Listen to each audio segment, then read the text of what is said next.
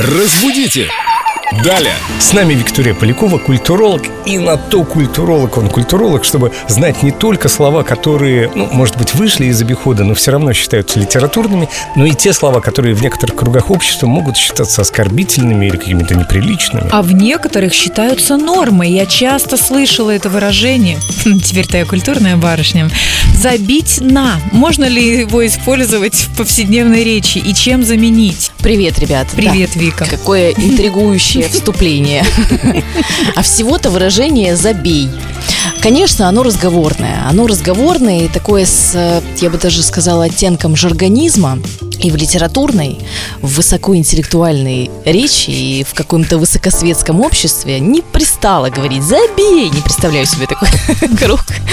Э, Барышни в кисейных платьях с корсетами такие «да забей». Лучше, конечно, заменять его На что? Например, не переживай или расслабься, не беспокойся. То есть, как правило, говорят забей в разговорном стиле, когда вот типа не обращай внимания. Нет причин волноваться. А не Да, будет ли это да. обесцениванием чувств твоего собеседника? А ты думаешь, забей не обесценивает чувства? Нет, забей подбадривает как-то, поддерживает тебя Когда тебе говорят «забей», ты думаешь «да и...» Правда, что?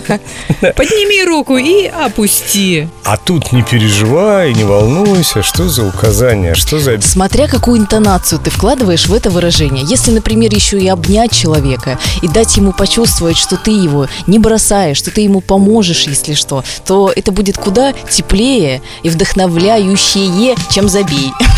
Е-е, это хорошо, да. Ну, согласен с тобой полностью, Вика, но с другой стороны, если человека обнять и сказать ему «да забей», это тоже неплохо работает. Мне кажется, лучше сказать, чем тебе помочь, солнышко, а потом, да забей ты. Но главное, что из этой программы мы узнали, как правильно и чем заменить это разговорное выражение. Спасибо, Вика, и заранее спасибо вам, друзья, что оставляете Виктории вопросы в группе Эльду Радио ВКонтакте «Ветка. Вопросы Виктории Поляковой». Да, спасибо. Мы на все ответим. Разбудите! Далее!